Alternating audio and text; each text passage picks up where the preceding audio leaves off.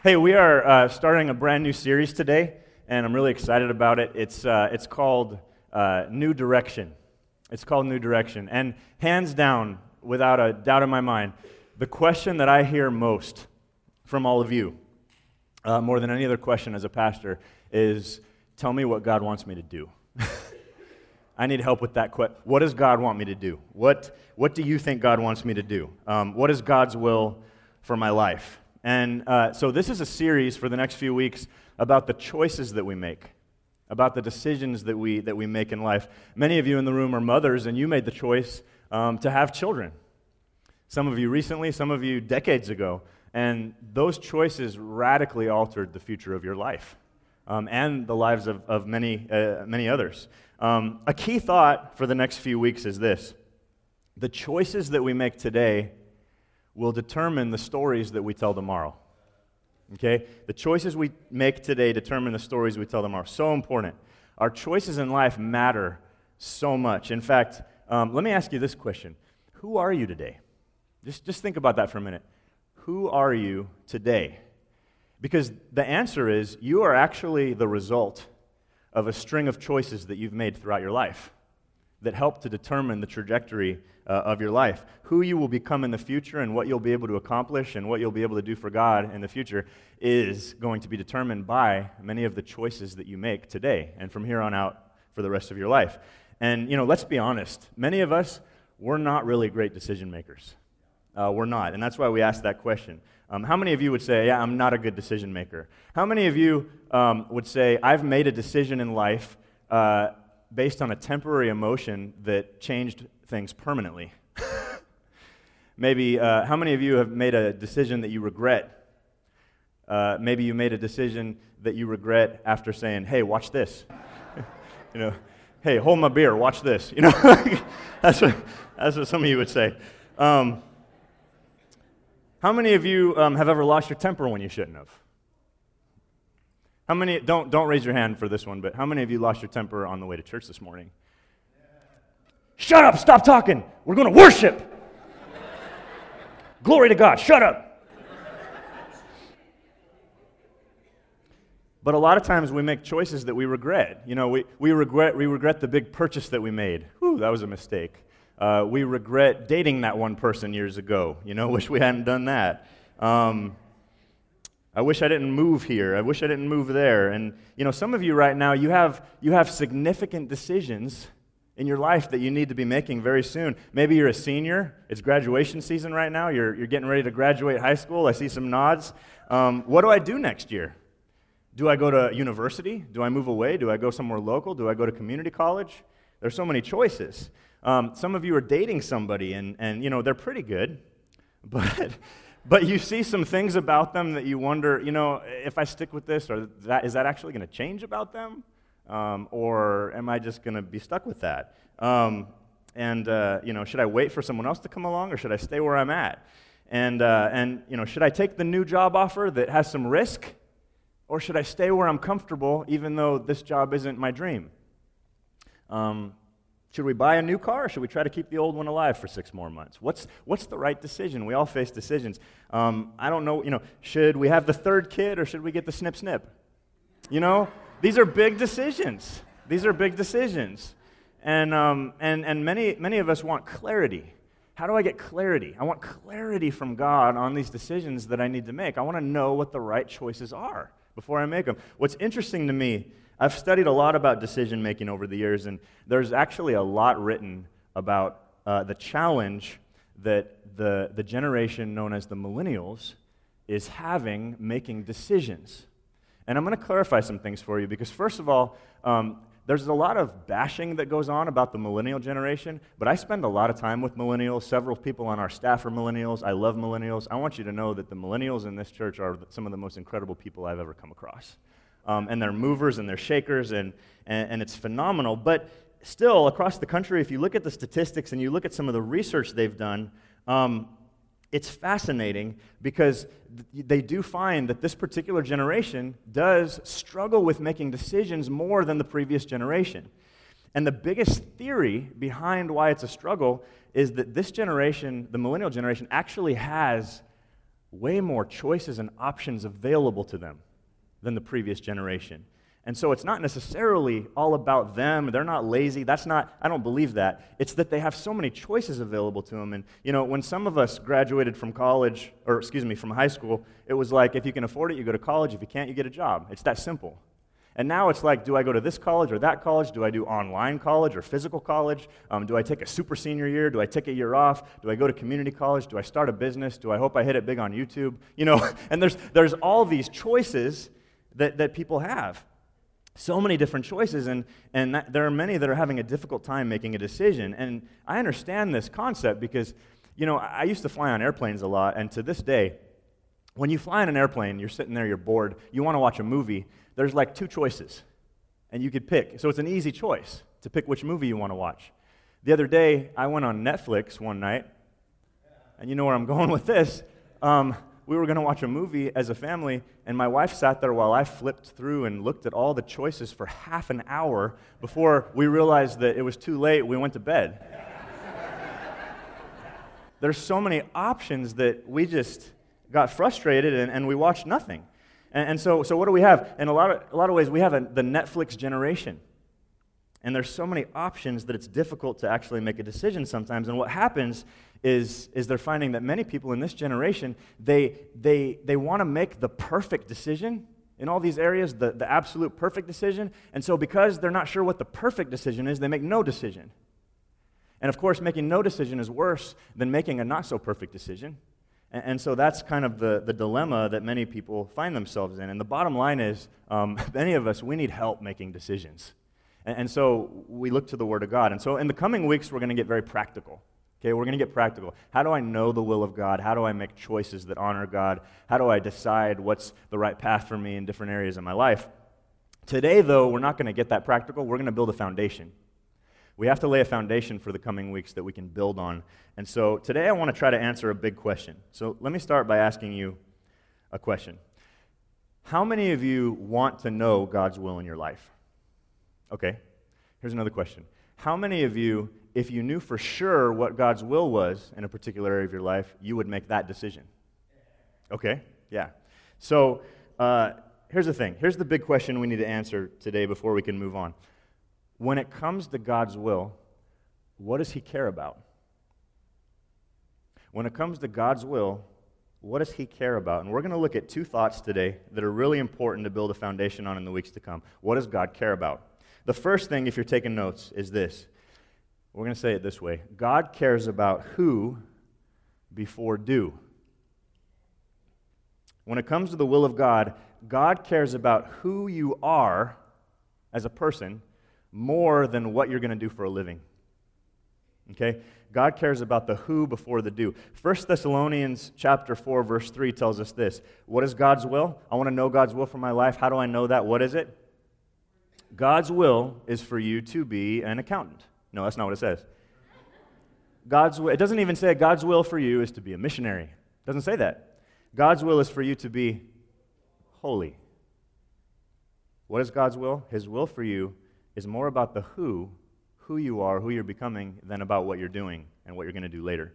God's will for you is to be holy. And there's a lot of misconceptions about the actual definition of that word. Holy doesn't mean perfect. That's not what that word means. The original Greek word translated as holy in the Bible is agios. And agios literally means to be set apart, to be different. Okay, to be different. And so if you're a Jesus follower, that means you are not to look like the world. If you're a Jesus follower, you're supposed to be different. You're not supposed to be driven by the values of the world. Um, you are not supposed to live for what this temporary world uh, deems important, but what God deems is important. You're not supposed to live for what you feel, but for what is right in God's eyes. And, and, and that's what it means to be conformed to the image of Jesus. And so, this is why also I didn't call this series New Destination, because we never arrive. It's called New Direction because we're heading in a direction, we're heading in a direction where we're becoming more and more like Jesus every day. In fact, when you look at Jesus, what's really interesting, if you look at the teachings of Jesus and what he talked about, Jesus never talked about people's careers. And that's one of the biggest questions that, that I hear. What am I supposed to do for a living? I don't know what I want to do. I don't know what I want to do for work. I don't know what I want to do with the rest of my. Jesus never talked about careers. He didn't, he, did, he didn't say, You're called to be this, you're called to be that, you're called to be, you know, because we, am I called to be a teacher? Am I called to be a, a, an accountant? What am I called to be? He didn't talk about that. What did Jesus talk about? He talked about the who way more than the do. Jesus doesn't talk about vocational career, Jesus talks about character. Jesus talks about who you are as a human, who you are inside, and that's who you're supposed to be. In fact, the only time that Jesus actually brought up somebody's job was when he told them, Hey, I want you to leave this job and follow me. that's when he talked about job. Um, who before do? And, and so the question that people essentially ask is, What does God want me to do? What does God want me to do? But a better question would be this, and this would change our life if we asked this question instead every day Who does God want me to become? Who does God want me to become? If you'll start there, that truth, the who, will eventually lead you to the right do. But you got to start there. Become who God wants you to be. To Jesus, the who always comes before the do. For example, let me, let me ask you a question, and please be kind because you could really depress me and ruin my day. But um, how many of you, uh, by show of hands, would, would be willing to say, Jared, I believe it's God's will that you're a pastor. And my mom was here last night. Her hand was really high. Um, I wish she was here today. But um, I'm going to argue with that for a minute and, and, and disagree in a way. I'm going to tell you that I believe God's secondary will and purpose for me may be to be a pastor. But his primary will for me in my life is that I would be holy. That's his primary will for me. Um, his primary will is more about my character than it is my job. A pastor is not who I am. I've said that before. A pastor is what I do. That's what I do, but it's not who I am. That's not what defines my identity. Um, for example, you would agree with this probably. I could be a pastor and be completely outside of God's will, right? I could be a pastor and be completely separated from the heart of God. And we see that sometimes. Um, for example, if I preach a really good message, it's one of the best you've ever heard, but I'm abusive to my wife, I'm outside of God's will, aren't I? If I'm the best preacher in the whole city of Visalia, but I'm abusive to my children, I'm outside of God's will, right? If I'm a very charismatic leader who, who leads a church and gets thousands of people to follow me, and I lead them down a path and they all follow me there, but I don't have integrity. I'm not inside God's will, am I? No, I'm not. So that's how that works. Um, if I sit on the couch all day and I don't pay my bills and support my wife and children or even try, I'm outside of God's will, right? Because I'm not being responsible. Um, because who matters before do? Who I am as a person, and I believe that God would rather me do anything other than be a pastor if I'm not a man of integrity. And I believe that God would have me be anything in this world other than a pastor if I'm not becoming more like Jesus every day. You see, it's who I am that matters more than what I do. God's more concerned with the who than the do. So, how does this apply to you? Because you hear these questions should I date this person or not? I'm going to tell you, it doesn't really matter it doesn't really matter. Date the person while living with integrity and serving Jesus. And make sure they're doing the same. I'll tell you that. Do what God would call you to do as you're dating this person. Worry about who you are. Be the right who when you're dating someone and serve Jesus there. I, I hear young people say all the time, I wish I could find Mr. Right. Be Mrs. Right first, and then Mr. Right will come along. And vice versa, man. Um, should I stay in this place or should I take a job somewhere else? It, it doesn't matter. It doesn't matter where you are, wherever you are, serve Jesus there. That's the point. Should I major in, in business or should I major in education? Whatever you major in, serve Jesus there and be who he calls you to be in that major, in that situation. Before you think about the do in the future, think about the who in the present. So instead of just saying, like many of us say, What do you want me to do in the future, God? What do you want me to do with my future? Ask this question Who do you want me to become in the present? Who do you want me to become today? Start with the who. God's will in our life is that we're becoming more and more conformed to the image of Jesus Christ. Step by step, we're following after him. We're becoming more like him. We're getting to know him intimately. What does God care about? What is God's will? It's the, the who before the do. Okay? The second thing, if you're taking notes, is God's will is why before what? He cares about the why before the what. I don't know if you've heard this before. Motives matter to the heart of God.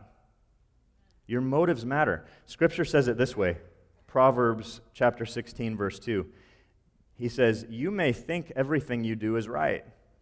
In other words, we have the undeniable ability to deceive ourselves.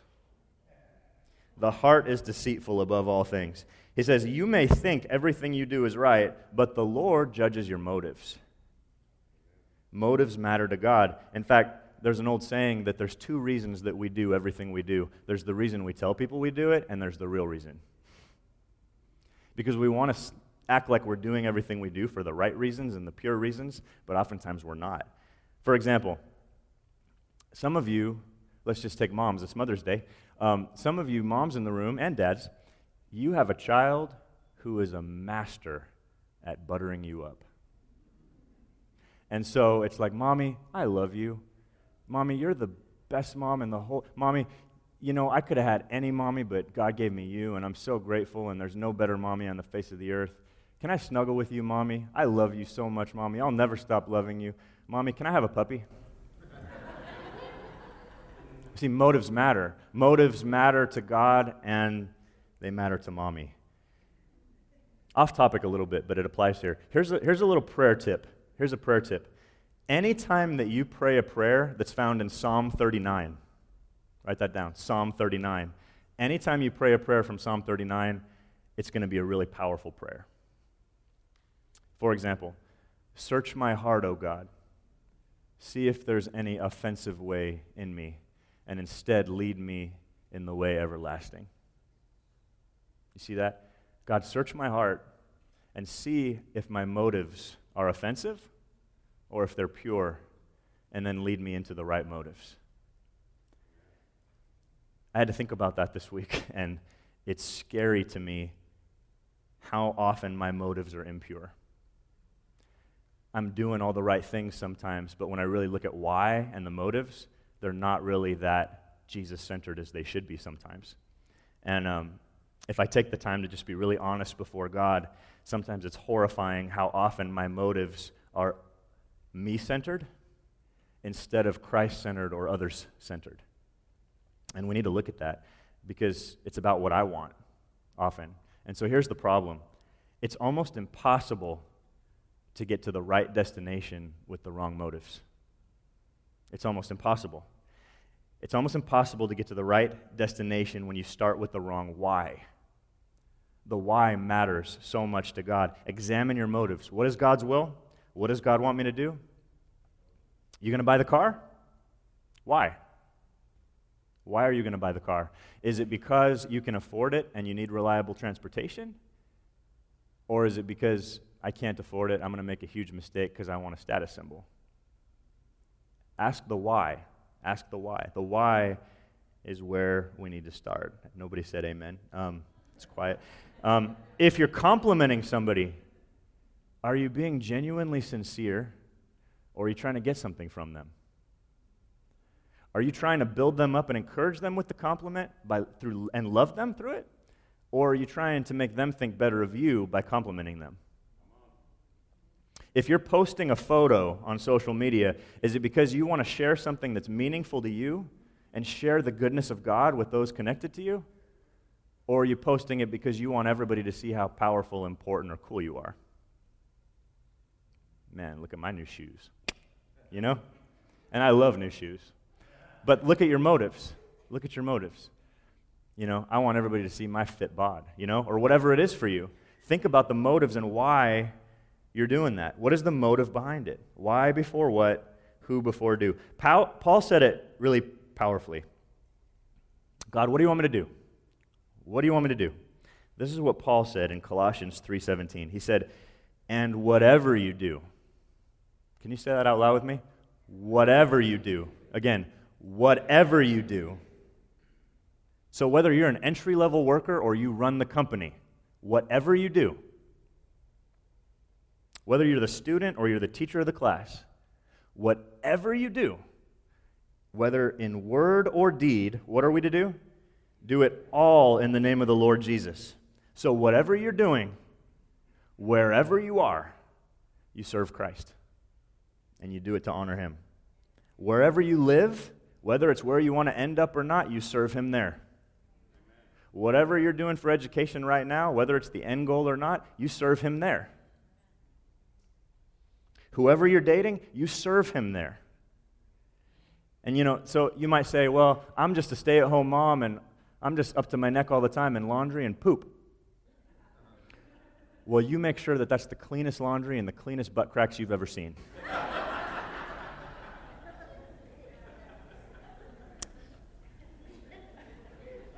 Some of you are too serious.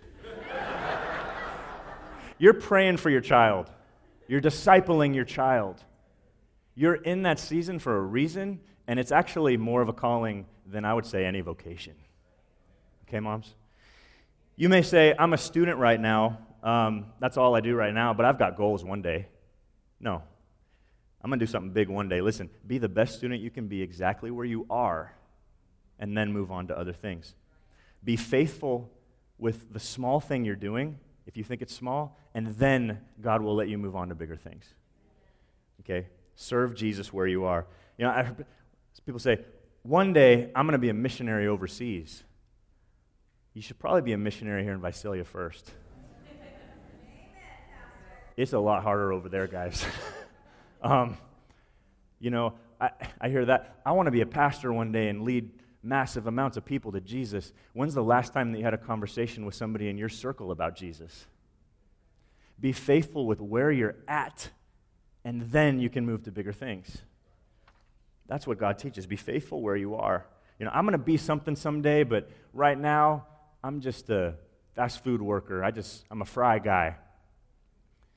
You make the best fries you've ever tasted in your life, and one day you'll be doing burgers. and then you do that with the best of you, and then eventually you'll be, and because I've seen this, I know people that started there and now they're the manager over whole chains. Okay? The point is, wherever you are, Instead of saying, God, what's the next big thing you have out there for me?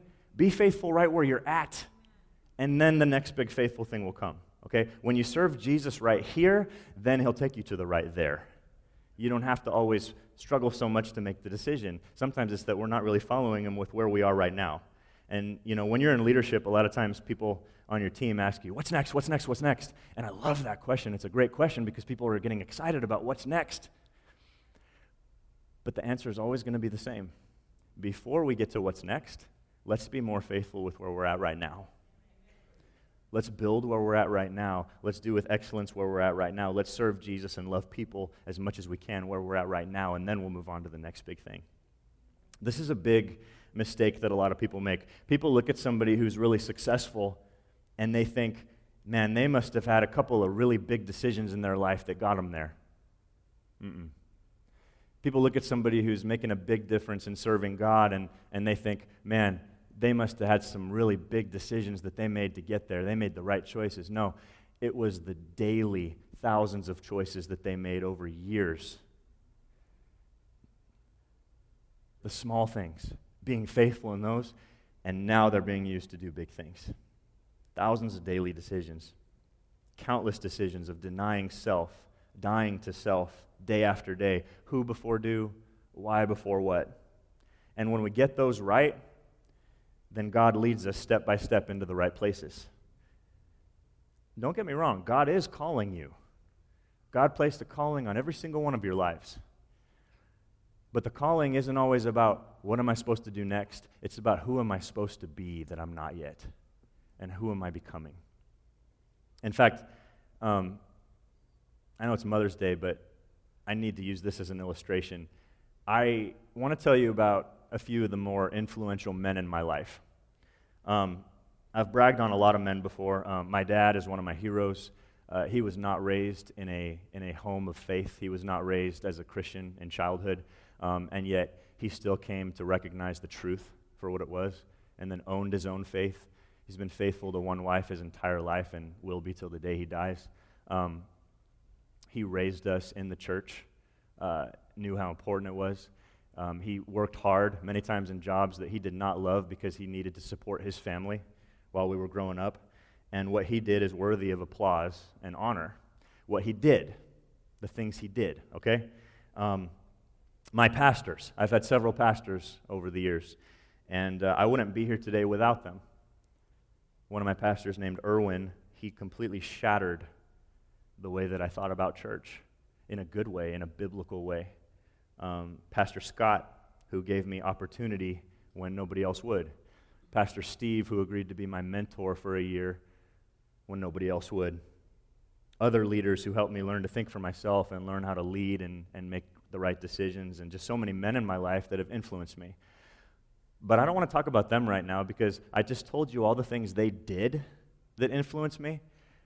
But there's one man who influenced me more than any other man that I've ever met. And let me tell you what, um, let me tell you about him.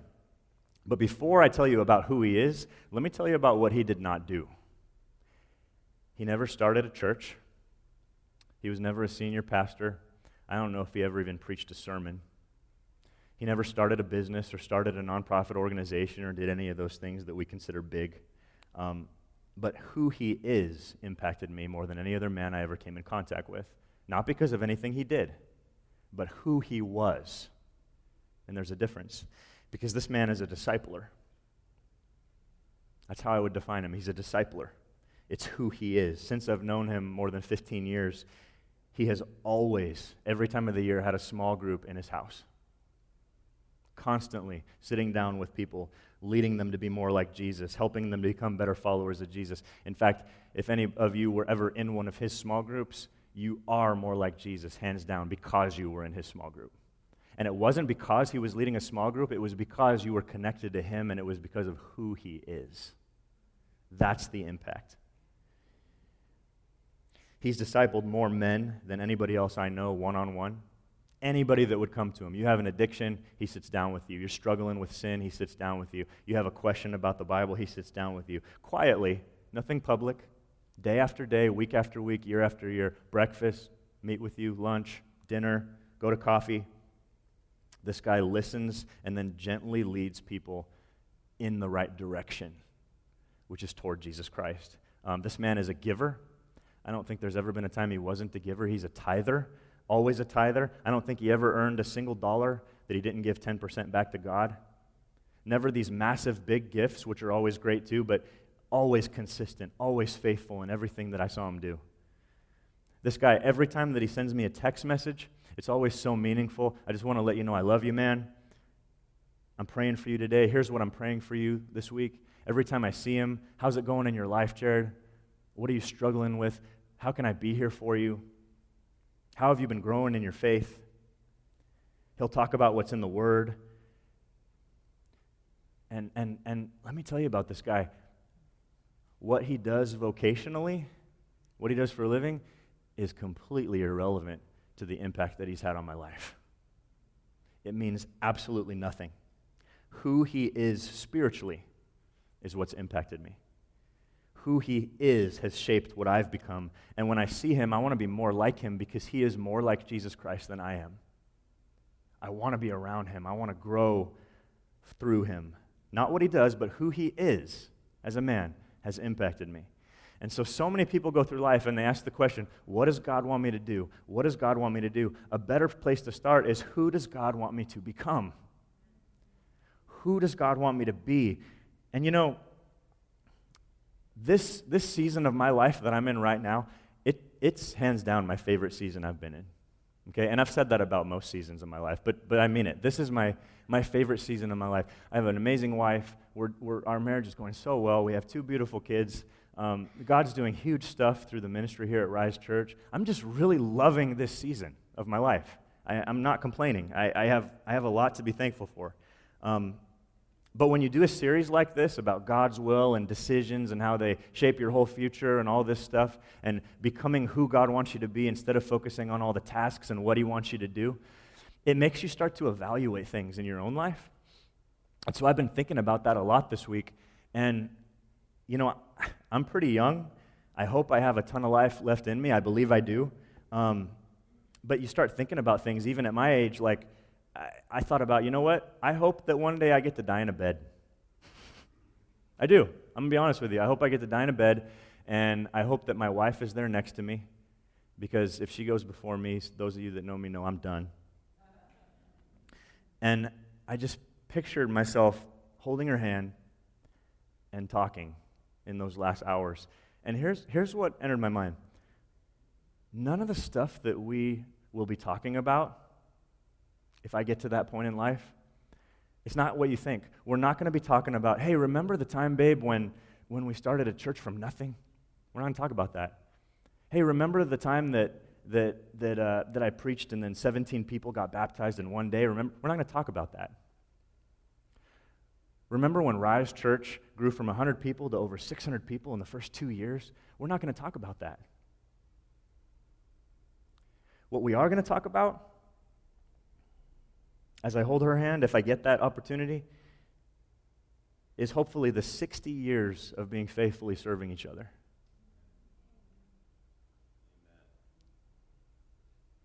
Sixty years of loving her and loving each other like Christ loved the church. God willing, our kids at that point are on the right track, talking about how who we were as, as people influenced them to follow Christ in their adult life. Not the things we did, but who we were. Talking about those moments. You know, let me tell you what we'll remember in those moments stuff none of you know about. The private victories that, that you may never hear about. Private decisions that we've made, struggles, sacrifices, private pain, because we didn't set out to do the do, but to become the who. Every day, just trying to be faithful to Jesus. And, you know, I'll think about in those days the countless stories of, of, of victories that are not public victories that you all see, but the private ones. Like yesterday when I was going over my notes in the morning, preparing for the sermon that I did last night, and, and my son's sitting there, and he just says, Daddy, sit on the ground, play with me. And for a split second, I, no, I gotta, I gotta finish this. This is important. And then I shut the computer, put it down, and I sat down and I played with him. That's a, that's a victory. That's a victory. That's something that who I was being in that moment is forever going to shape who he becomes later in life. And in those moments in the future, I hope that I shut it down that day, put the computer down, and just spend more time with my son. And, and I just always want to think about the who long before the do because what matters to God is going to matter to me and it's going to matter to us. Think about Jesus. We'll close here. Think about Jesus. Think about what he endured, the people who he came to love the most, the deepest, are the people that turned on him, hated him, killed him, tortured him beyond recognition. He didn't even look like a human anymore when they were done with him. How do you think he endured that? Why do you think he didn't just call down angels from heaven like he had the power to do? Poof, splat, kill them all. I'm free. Instead, he just endured what seems like the impossible. How did he do what he did? It's because he knew who he was and he knew why he had come. Who was he? Son of God, God in the flesh. Why did he come? To bring freedom, to fulfill God's purpose he came not to be served, by the way. God in the flesh came to serve. He came to give his life as the ransom for others. How did he do what he did? He knew who he was and he knew why he came.